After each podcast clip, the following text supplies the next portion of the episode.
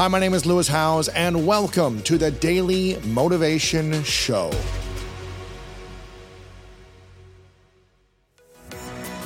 Okay, so if you haven't heard the news yet, I've got a new book out called The Greatness Mindset Unlock the Power of Your Mind and Live Your Best Life Today. It's coming out soon, and I'm pumped to invite you to be a part of the launch team for this book. This is a rare opportunity to get your questions answered and network with other champions of greatness in this exclusive community of conscious achievers. If you're ready to receive early access to the first few chapters of the book, behind the scenes updates from me, plus VIP access to bonuses and giveaways, then this is for you. For instructions about how to join this greatness launch team, make sure to go to lewishowes.com slash launch team right now. Again, make sure to check it out at lewishowes.com slash launch team right now. The thing about our culture at this moment, and this is sort of my bigger passion behind why I wanted to write the book now, we don't have a cultural understanding that the mind needs to be trained daily mm. for performance excellence and, and wellness.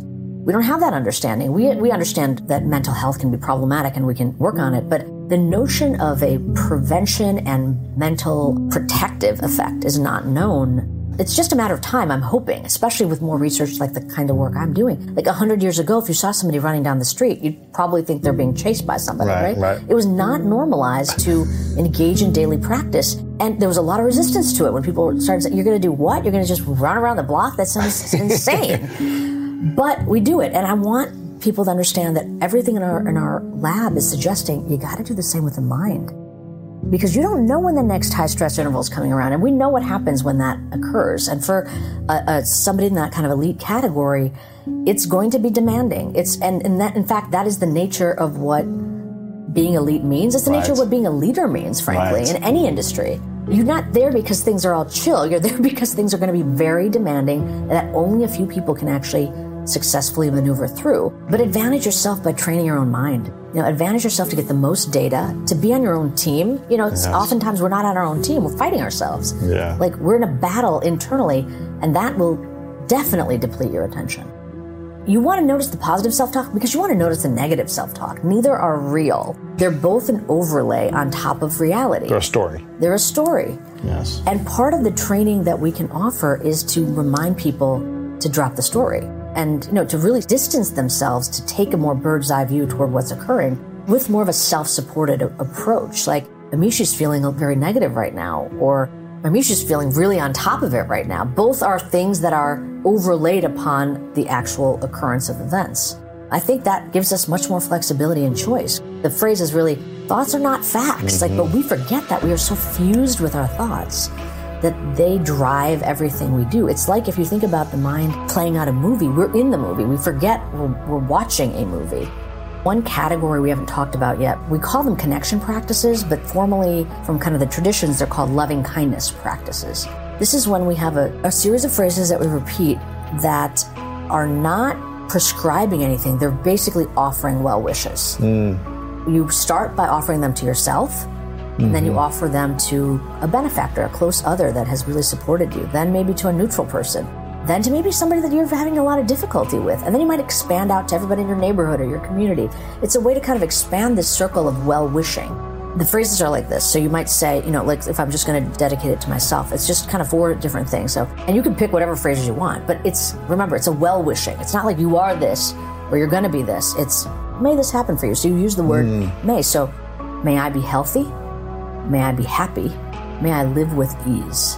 Three to four things that you repeat to yourself that I might wish it for you. You know, may you be safe. And again, I'm doing this in the privacy of my own mind. And yes. I'll tell you some very unusual things start happening when you do this. Remember, they're well wishes. It's not a demand.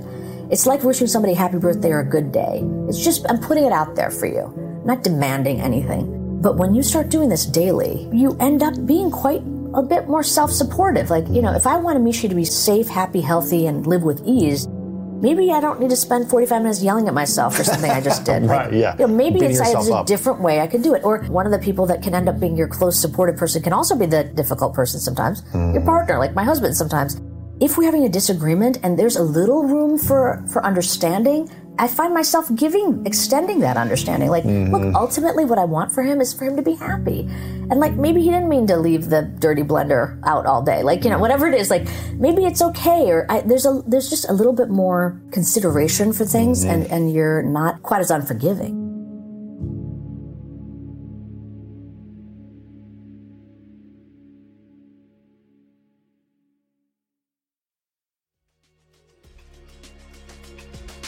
Thank you so much for listening to today's episode of The Daily Motivation, and I hope you have an amazing rest of your day.